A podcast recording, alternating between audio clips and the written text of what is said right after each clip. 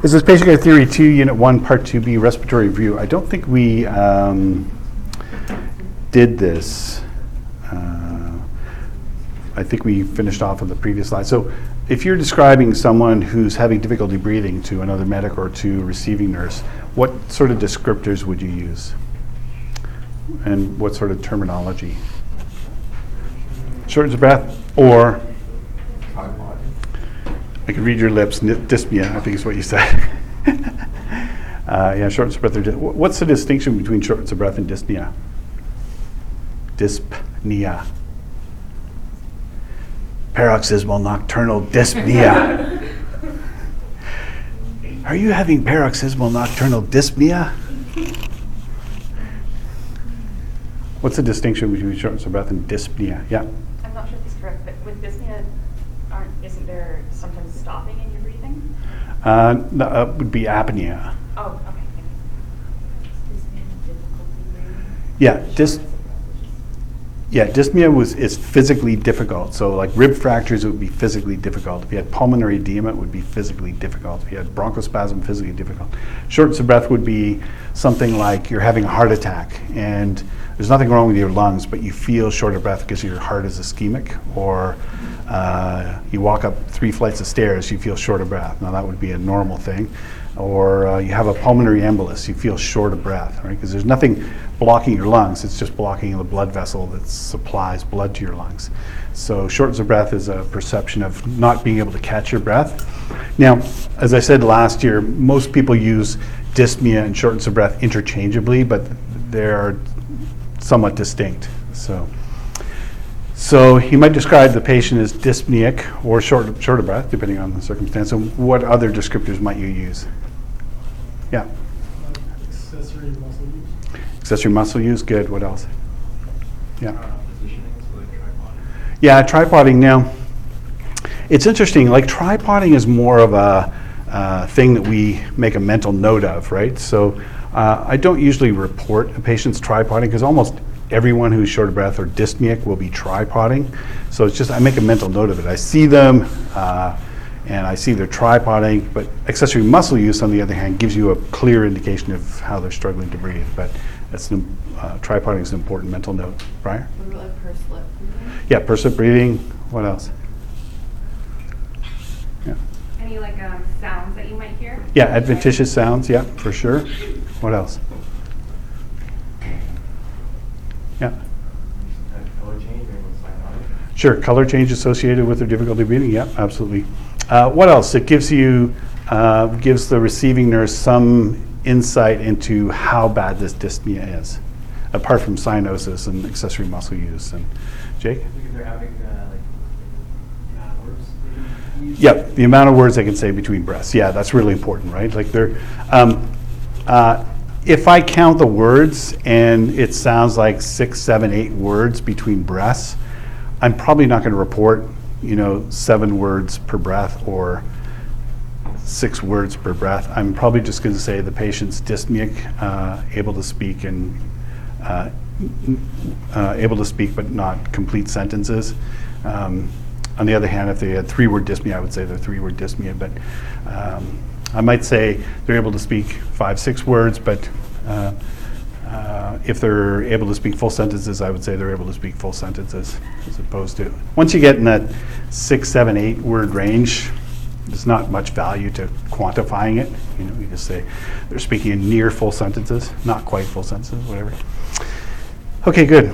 Um, now, asthma.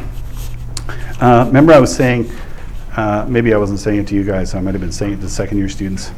You've got a limited number of uh, conditions that you can treat pharmacologically. right? Uh, and those conditions, you should know the pathophysiology really well. So you should know the pathophysiology of asthma, COPD, stable angina, unstable angina, ST segment elevation myocardial infarction, non-ST segment elevation myocardial infarction, uh, anaphylaxis, um, and so on. And uh, um, once you start your rideouts, the paramedic crews are going to pick your brain about patho. So you should focus on at least those conditions that you treat pharmacologically or with interventions like CPAP.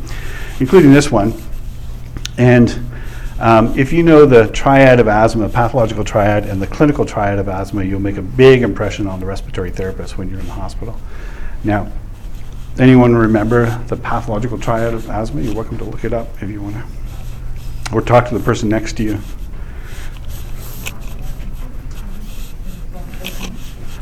Think of the pathological and the, the clinical triad of asthma. If you had this memorized, very impressive. Yeah, bronchoconstriction, Bronchospasm, also that, or is that considered like? same thing, yeah. Bronchospasm, bronchoconstriction, yeah.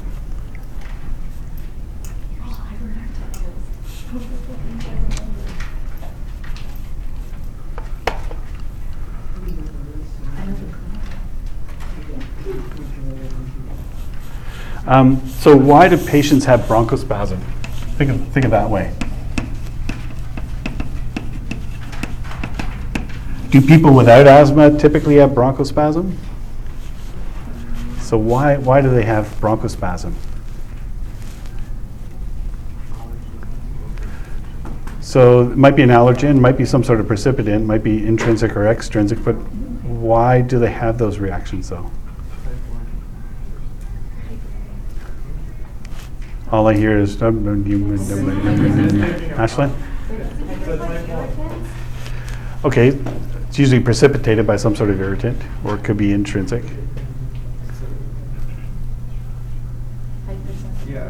Yes, hyperreactivity. Hyper reactivity. And one last sort of chronic problem they have. Yeah, inflammation. Okay, what about the classic uh, clinical triad? Yeah, Riley? Dyspnea, cough, and wheeze? Okay, good. Yeah. So chronic airway inflammation, hyperreactivity, bronchospasm, and you can throw in excess mucus production in there, and dyspnea, cough, and wheeze. Sometimes in asthmatic attacks, I've seen patients who just cough. Like they don't have an audible wheeze, but they're just cough. They're sort of in the early stage. So not a lot to commit to memory, but if you've got this committed to memory, you got the basics down. And that's good. You need the bare basics.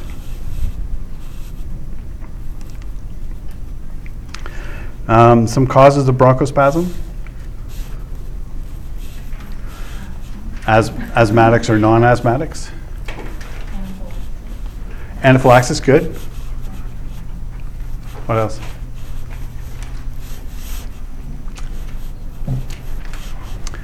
I think I've heard some of you blurt out answers to the prior slide. Allergens, yeah. Anaphylaxis, exposure to allergens, like pollen, dust. Anything else that causes bronchospasm?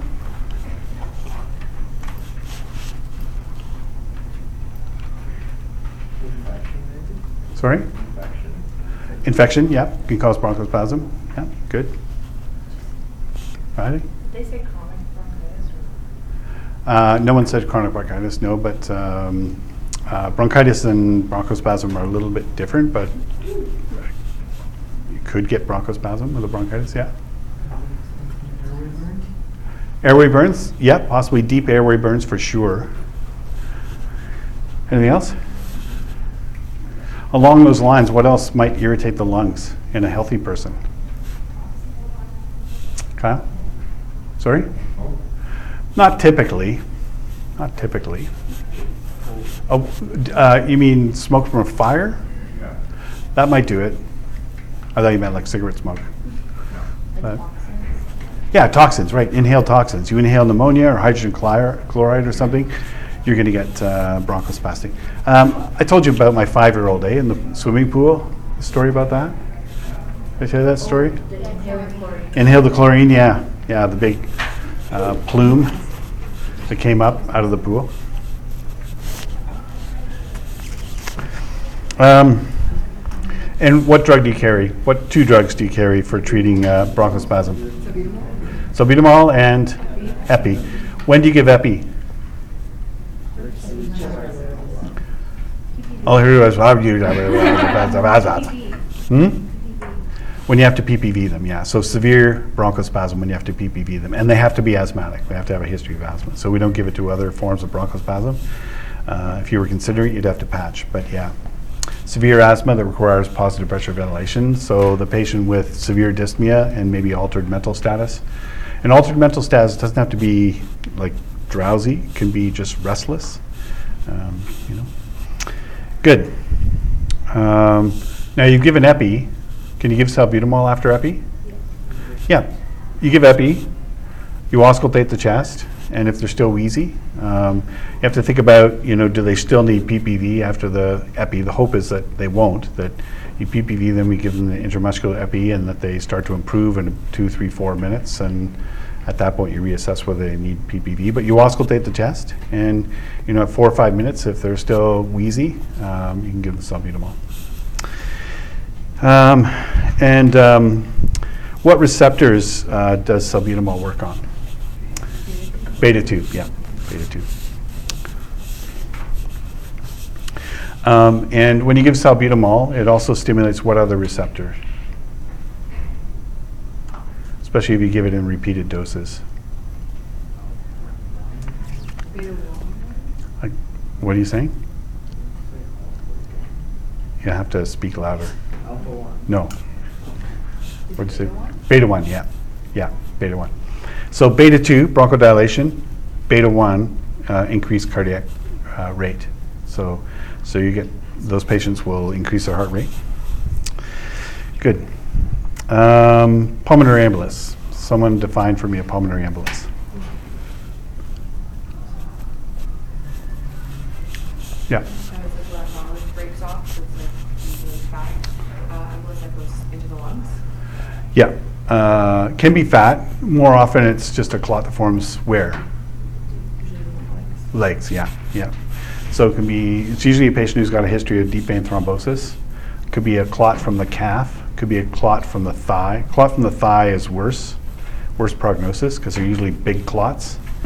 And they, uh, they break loose, they travel to the lungs. And um, uh, if it's a big enough clot, these patients will die very suddenly. Sometimes um, you'll get a call for them though, and the only history is they've had a syncopal episode. So they've blocked an artery um, and they had a syncopal episode, but by the time you get there, the, the clot has broken down into smaller pieces and uh, they're just having chest pain and shortness of breath.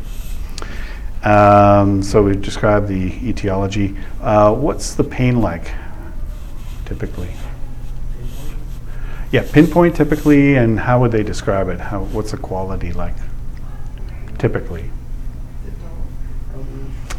Usually sharp. Yeah, so pleuritic or sharp, yeah, usually sharp. Pinpoint, um, and there'll be shortness of breath with that. Uh, they're typically tachycardic as well. So um, you want to get uh, a history. Uh, we don't want to spend a lot of time in the scene with these patients. You want to get a history and find out if they have a, a risk for pulmonary embolus. Risks include deep vein thrombosis, as you know. Um, if they've been bedridden for a period of time, they could form clots. If they just come off a long flight that day or the day before, or a couple of days ago, um, you know, flights to Australia, China, um, they may have uh, DVT. Good. So typically, sudden onset of pleuritic chest pain, dyspnea, tachypnea, uh, equal air entry, right? Because um, we're talking about a, a vessel that's clotted, not a, a vessel that's blocked, not the lungs, the lungs themselves. If they've had the pulmonary embolus for uh, two, three, four hours, uh, there's probably going to be an inflammatory process. The lung will undergo infarction, so there's probably going to be some fluid. So you might hear some localized crackles. Um, they may be splinting or guarding, coughing. There may be, why would there be neck vein distension? Jugular venous distension. Yeah.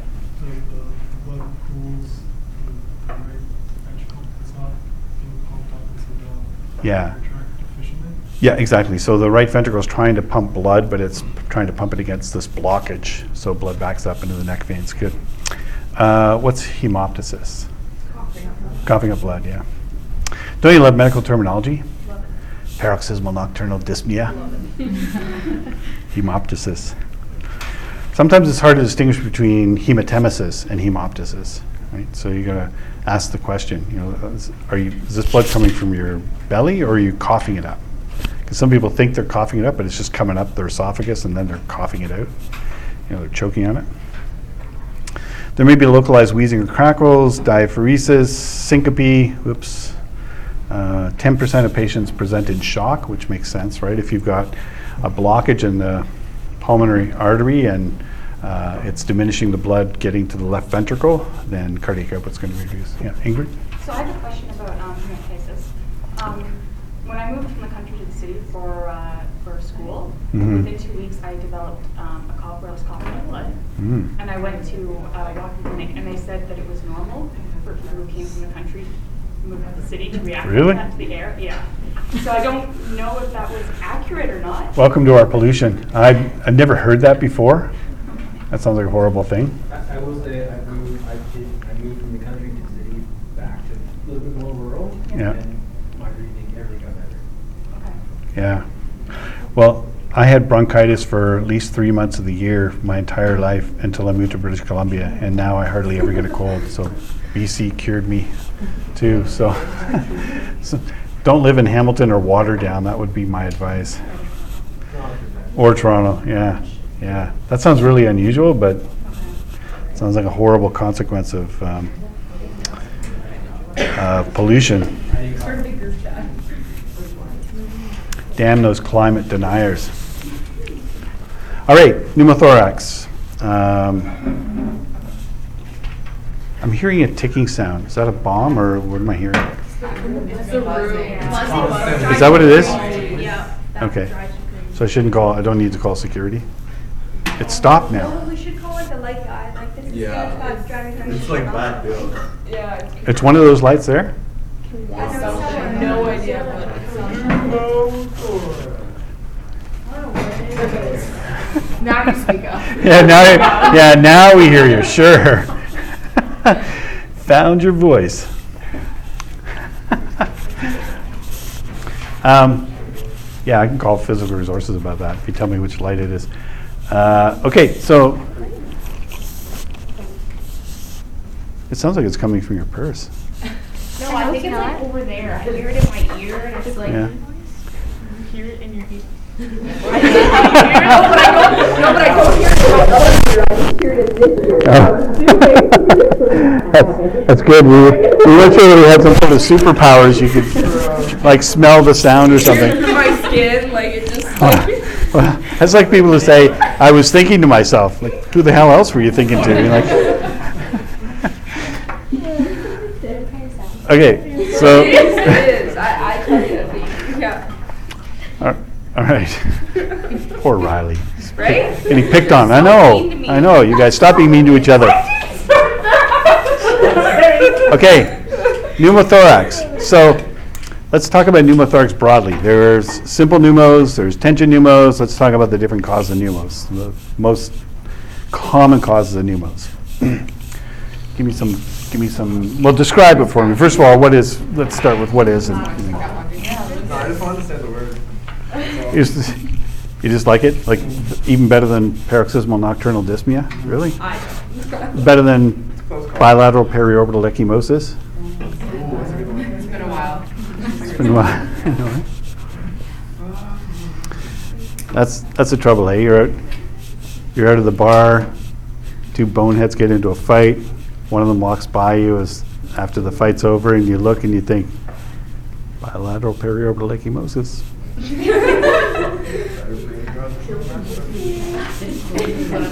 Unilateral infraorbital ecchymosis. Paramedic school will forever change you, ruin you. Ruin you. Okay, so describe a pneumo for me. I was actually going to make a comment. Oh, okay, sure, go ahead. Um, I was just, it's so funny when you're talking about language and stuff. So I, my dad's German, right? And I always know he's talking about me when he uses paramedic-based terminology. And the German words for everything medical is ridiculous. Mm. Like the ambulance is Krankenwagen.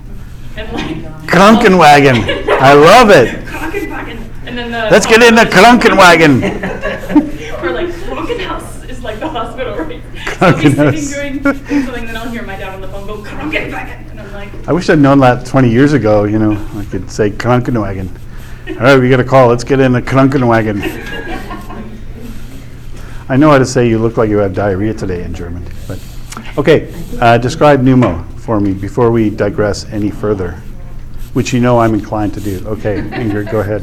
so it's like air in the pleural space, right? It's air in the pleural space, yeah, between what, what two layers? Visceral and parietal, yeah, visceral and parietal layer, good. Okay, um, and wh- what are some causes? Trauma, Trauma? What kind of trauma? uh, GSW or like stabbing. GSW, stabbing, what other kind of trauma? Blunt trauma? Can you have um, blunt trauma pneumothorax without rib fractures? Sure. Yeah. How come? How? Like, well, I know I had one, it was just from, like a growth spurt, right? Like a what? I, I had a pneumo, and it was from my growth spurt. A Grossberg? Growth spurt, like, Oh, growth, growth. I thought you said gross bird, you know, like, it's like a bird box experience or something. Hey, can I ask a dumb question? Are there any birds in Bird Box? Yes. Oh, okay. Save yourself an hour and a half. Where does that come from? Yeah. There's birds in the box. Okay. It could have been so much better, but there's It's way too hyped up. so It's many. way It goes hyped. really fast. All of a sudden, it's like, oh, Russia's killing themselves, and then two years later, And these- everyone in USA is. Okay, let's not digress any further. Okay, so uh, growth spurt, not gross birds. exactly, And uh, uh, so you had a spontaneous pneumo? yeah. Yeah, okay. Uh, So that's one cause. Um, What's the risk of a spontaneous pneumo de- developing into a tension pneumo? Spontaneous. Yeah, I would, well, the same as any, wouldn't it be the same as? lower risk. Yeah, much lower risk. Yeah, very unlikely. Is that? Honestly, don't know. But uh, much lower risk of uh, spontaneous pneumo, like, like a bro- growth spurt-related pneumo to progress to a tension pneumo, less likely. Not impossible, but far less likely. So if I get a spontaneous pneumo, I don't worry about it a whole lot, uh, but still treat it urgently. I'll give that a CTAS too. And, but probably priority three, maybe priority four, depends on how uncomfortable the patient is. Okay, so spontaneous pneumo, what other kinds of pneumos? Trauma, you said, GSW, stabbing, uh, blunt trauma, okay, fair enough. Uh, What medical patients are at risk of uh, developing a pneumo? Yeah, uh, COPD. yeah, COPD, exactly. So emphysemics, they have blebs. Um, Usually they, if they develop a cough from a cold or something, uh, and they're coughing for a long time, they can rupture a bleb. Or if they go flying, uh, they can rupture a bleb. Like emphysemics are not supposed to fly on commercial airlines because at 30,000 feet, the cabin pressure is somewhere around 8,000, and uh, air expands with altitude uh, because the volume of air is inversely proportional to the pressure um, to which it's uh, uh, pressure exerted upon it. That's Boyle's law. So that means that um, when you go up a plane, you'll notice that the creamers for your coffee are distended. The lids are distended from air expansion in there. The bags of pretzels are ballooned out. That's Boyle's law, air expansion in there. Um, don't drink coffee or tea on the plane either because it's it's like water from the toilet. It's the same source and it's probably not filtered.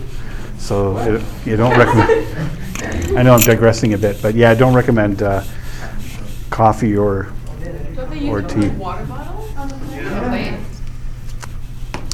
get take take an empty uh, take an empty get a coffee before you board the aircraft. Like uh, go through security and then get a Starbucks or something and then board the plane. That's would be my advice. Yeah, Does air expand in the body then yeah. And, because I'm wondering, I, I know when I fly, I end up with really bad pain, like, Yeah. in my stomach and stuff. I don't- Yeah, so just- don't eat cabbage, don't drink fizzy drinks, don't eat beans. There's actually a term for that, high altitude flatus expulsion. Oh, God, of course there is. True, yeah. Uh, yeah, cabbage gives you gas, yeah. So anything that makes you gassy, Like I know some people, mushrooms make them gassy. And they don't make you gassy. You're, that's good. That's good. You probably chew your food well. I, You're probably a good I'm eater. a thorough chewer. You're a thorough chewer. Is it because you savor the exquisite flavor of No, it I all? or- choke a lot on food when I was a. Oh, oh, okay.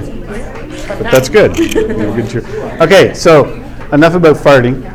Um, so a spontaneous pneumo and an emphysemic, now that can progress to a tension pneumo. So uh, a ruptured bleb can progress to a tension pneumo. The other one is status asthmaticus. Now, status asthmaticus is very rare. It's rare that you encounter a patient in a true status asthmaticus. Those are the candidates for epinephrine, for sure. And uh, the trouble with status asthmaticus is you can get such profound uh, bronchoconstriction and mucus plugging that you'll hear a silent chest, and you won't know if it's the bronchospasm mucus plugging or whether it's a pneumothorax. So, uh, for an emphysemic th- with diminished air entry, an asthmatic with diminished air entry, a trauma patient with diminished air entry, you're going to call for ACP backup because they can do a needle thoracostomy. And um, now, in terms of patho, in terms of patho, um, we have air accumulating in the pleural space. Uh, what happens in, uh, what else goes on in that chest? That's going to lead to something life-threatening. Yeah, what, what's shifting? Mediastinum, yeah. Now, it might be mediastia, media, I don't know, I've never heard anyone pronounce it that way, but uh, mediastinum, I think it's mediastinum. So you're going to get a mediastinal shift. Is that to the same side and then attentions to the other side? No, there's only one shift, and it's, uh, th- think of, think, think of, think of it this way. If you've got a pneumo here, Yeah. it has to, s- mediastinum has to shift away from it, right? That's what I thought. Yeah. Didn't we learn the, the shift being the same side? Or was that for like the No. flail chest or something, to be honest? That's a different type of. You were asleep last semester? Is that what you said? Almost an AMP by the end of it. Oh, okay. It's brutal. Nice. I probably have to get my book out now. Okay, so mediastinal shift away from the, uh, the pneumothorax. And uh, what's, what's the threat to life that happens with a mediastinal shift? Tricky moves too. Yeah.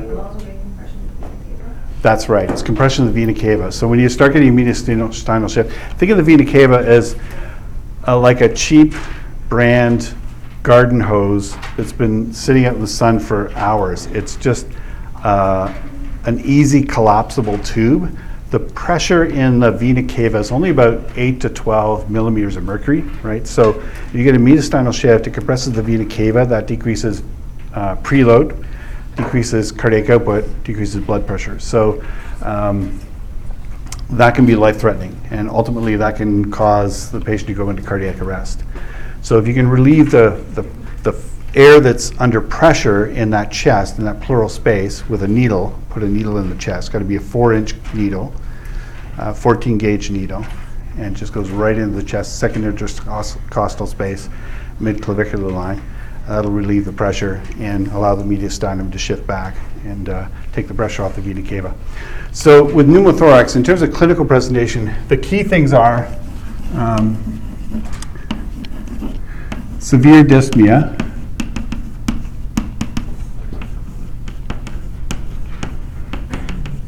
Okay. Now, I had a patient once, uh, the first patient I experienced this with, it was interesting. Um, I auscultated her chest. She had no air entry at all in the left lung, zero. But she wasn't the slightest bit dyspneic. What do you think was going on with her?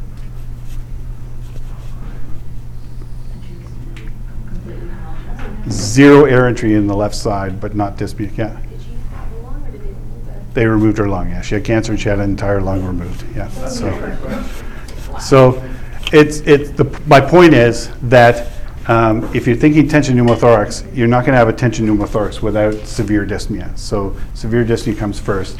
Uh, And the other thing that clinches the diagnosis is markedly diminished or absent air entry on the, on the one side. Those are the keys, Riley? Yeah. So say she had one lung, like, did she have to like get used to breathing like that? Like, would Mm. she be in like a place for a while, like, be taught how to adjust kind of thing, or? Uh, I'm not sure, but yeah, I would, I would think it would take quite, quite a bit of time to adjust to having just one lung. So, yeah, I don't know. Uh, Okay, so these are the two key things. Severe dyspnea. Um, Now, does this have a high sensitivity or specificity? Or both? Dyspnea? Sensitivity, almost no specificity, right? If I, if I just told you you have a 39-year-old male with severe dyspnea, what's wrong with him? You go, Rob, like, I can give you at least two pages of things that could be wrong with him. But markedly diminished or absent air entry, high sensitivity or high specificity or both? Yeah, it's kind of both, but definitely high specificity, right? Very few things cause markedly diminished or absent entry. Now, the other things that can cause it are things like pleural effusion, which is fluid between um, the uh, parietal and visceral pleura. Um, or severe pneumonia. But usually with both of these, you'll get a history of an infection that's been going on for some time, probably a cough associated with this. The other things that we look for are things like, you know, JVD, like the other one that will uh, clinch a diagnosis, sub-Q emphysema. Right? Um, There are very few things that'll give you sub-Q emphysema other than a pneumothorax or a tracheal injury. Right? Very few things cause air to dissect into the tissues. What does sub-Q emphysema feel like when you palpate it? Rice Krispies. If you want to know what sub-Q emphysema feels like, um, go to the cafeteria, uh, buy a little box of Rice Krispies, put it into, I'm not kidding, put it into a little baggie, take, bring a baggie from home, slip it underneath the skin of the mannequin, don't tell anyone, and then have, have one of your classmates palpate the chest and just tell them in advance, you know, I think you're going to feel sub-Q emphysema under the skin. That's exactly what it feels like. Yeah. It doesn't make a sound. Like when you push it, you don't hear it. It's not like bubble wrap, you know? Yeah. Can you get a deeper text on both sides? Yeah, for sure. For sure. Uh, it's. I I wouldn't say it's a common thing, it's usually more, but if you have blunt chest trauma, you could easily have a pneumothorax on both sides. Um, If you had a tension pneumothorax on both sides, you'd be dead. If you had, uh, But here's uh, an important point in all this, give me one second there. An important point. Um, If you get a patient who's a traumatic VSA, like say someone involved in a, in a motor vehicle collision, I'll tell you now, most paramedics, they get a traumatic VSA, they'll get the guy out of the car, they'll start CPR, uh, and it'll be a long time before anyone auscultates the chest. You'll BVM this guy, uh, but it'll be a long time before anyone auscultates the chest. There there are a couple of cases that I'm aware of, and there are probably many, many more, out of the coroner's office, where the coroner called me when I was a program manager with the base hospital and said, uh, we had a, a patient who was a traumatic VSA, but he had a tension pneumothorax, which means that he might have survived had the crew thought to do a needle thoracostomy. And what happens in, in cardiac arrest is people often neglect to auscultate the chest early. So I would say whoever's BVMing, whoever's bag valve mask ventilating the patient, you got to communicate to the team that I'm having difficulty getting air in the lungs, I'm not getting good chest rise. So the person who's the team leader, either PCP or ACP, auscultates the chest early, because that's a, a life threat that can be reversed quickly. Um, Did you have a question? Yeah, I was just wondering, if someone did happen to have a, ten- have a pneumothorax on both sides, how's that gonna affect the, um, mediastinal shift? Uh, Probably won't be a shift. And the shift, the shift is neither here nor there, it's, it's what the shift causes. So if you get a tension pneumothorax coming from both sides, even if you don't, you're probably going to have major vena caval compression. That's what I was- But even if you don't have that, you're going to have major, major hypoxia because both lungs are not inflating, right? So either way, if they get a bilateral tension pneumo, they're probably dead. It's a question of how quickly can you identify that they have bilateral pneumos. Um, Let's just say in 35 years, and having worked uh, in the critical care environment for 10 years, I've, I've never seen bilateral tension pneumos.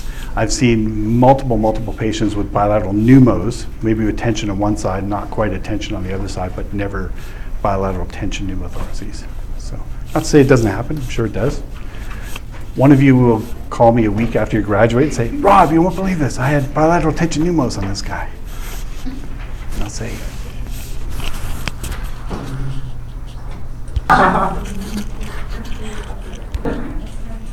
Okay. Uh, Now, the other one is, uh, since we've talked on it, is tracheal deviation. So you're going to assess for tracheal deviation. How do you assess for tracheal deviation? Can you look or do you have to feel? You have to feel. Where do you feel? Yeah, sternal notch. So right at the manubrium, right, the trachea. Okay. Now I can show you 500 X-rays of a tension pneumothorax, which unfortunately, unfortunately shouldn't even exist. They say you should never see an X-ray of a tension pneumothorax because it should be diagnosed clinically and treated before you get an X-ray. But there are probably millions of X-rays on the internet of a tension pneumothorax. If you Google uh, tension pneumothorax images, you can see for yourself. But when you look at those x-rays, you'll find that even when there's a mediastinal shift and you see the trachea shifted down here, if you look at the trachea at the manubrium, the trachea is midline. So um, a tracheal shift has an extraordinarily low sensitivity. Very, very low sensitivity, like a palpable tracheal shift, probably has a low sensitivity. Patient might actually feel a tugging, but they're going to be so dyspneic with a tension pneumothorax, so afraid of dying, um, they're probably not going to notice a tracheal tugging. Does your trachea feel like it's being tugged on? I'm dying! Save me!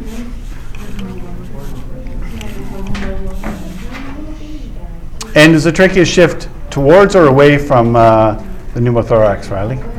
It's away. It's away. I thought it was away, but I could have sworn Sean said something in class one day Yeah. about. He did. He did, I did. Yeah. I think it might be with like flail chest though, or there's like, I can't remember, but he did say there was one on the same side. Yeah. No matter.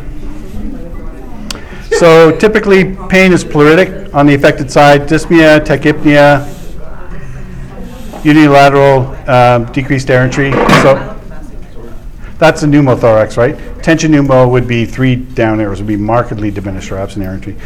Um, There may or may not be hypotension. I was going to mention hypotension, so um, if you're working with an ACP, if I, if I call a doc to get an order for needle thoracostomy, most docs want, before they give me an order for needle thoracostomy, because they feel that's fairly invasive, they want to know what the blood pressure is, because um, A pneumothorax is not defined in any way, shape, or form by the blood pressure, but I think the feeling amongst some of the docs is uh, if the patient's blood pressure is still good, then there probably isn't enough of a mediastinal shift to cause uh, compression of the vena cava. So call me back if the pressure drops. Um, Now, these patients might still have severe dyspnea and markedly diminished or absent air entry, but it may be not because they have a tension pneumo yet, but because they just have uh, multiple rib fractures and it's, it's exquisitely painful for them to breathe, so they tend to breathe on the unaffected side more and take very little air on the left side, or the, the other side, the injured side. It's remarkable how you can actually do that. So um, they look for hypotension. Uh, and if I get a doc who says, um, Rob, just transport, but if the patient deteriorates, call me back, I'll usually just say, can I just have a PRN in order to do a needle thoracostomy if he deteriorates? I, I don't want to lose five minutes trying to call you back. And the docs will usually say, yeah, no problem. So. So tension pneumothorax, severe pleuritic chest pain, localized the affected side, severe dyspnea and tachypnea, markedly diminished or absent entry, with or without subcutaneous emphysema. If you got subcutaneous emphysema, you can be pretty sure you got a pneumothorax. Um, hypotension, likely JVD. Um, they have JVD if, if you're compressing the vena cava, uh, that blood gets backed up into the neck veins. Now, on the other hand, if the patient's hypovolemic, they're not going to have JVD, right? So if they've got a tension pneumothorax and they're hypovolemic, you're not going to get JVD. So I wouldn't hang my hat on JVD, but it's something you notice. Tracheal deviation, I'll be honest, I, th- I don't think I palpated the trachea in 20 years. because to me, it's one of the least important things in the diagnosis, provisional diagnosis of a tension pneumothorax. But if, if I called the doc and the doc said, is the trachea um, deviated, I, I, what I'd probably say is, uh, I don't know, haven't checked it, do you want me to check it? And they'll probably say, no, don't worry about it. Um, But you need to check it because everybody tests you on that. Sorry. Oh. Yeah, that's a bleb in an emphysemic. Yeah. Google is the best thing ever, right? If you want to know what a, something looks like, just Google the image. Like, look at that. That was probably hundreds, hundreds and hundreds and hundreds of alveoli. Now it's just a distended, one distended sac.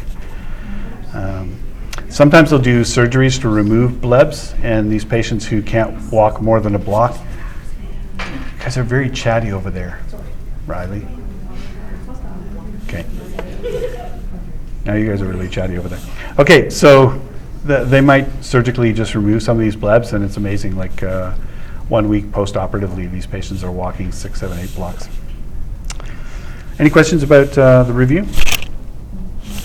Yeah. The tracheal deviation question, um, is it different when it's open versus closed in the thorax?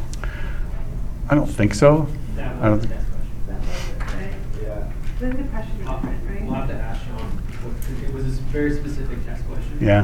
Um, I can't remember the specifics, but there was.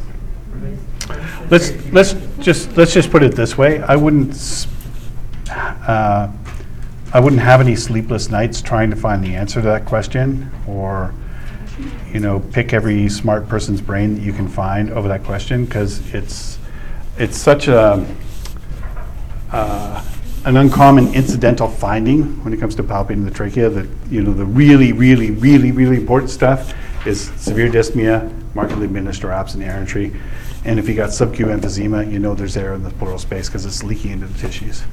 But not having subcutaneous emphysema doesn't rule this out. Yeah, Jay? Pretty what? It'd be a late finding, yeah. But after you, What's that? you have hopefully found it gets to that. Yeah, I mean, everything you're going to assess is going to happen in less than a minute, minute and a half, right? Uh, Anyway, but uh, before I patch a base hospital doc, I got to get a full set of vitals.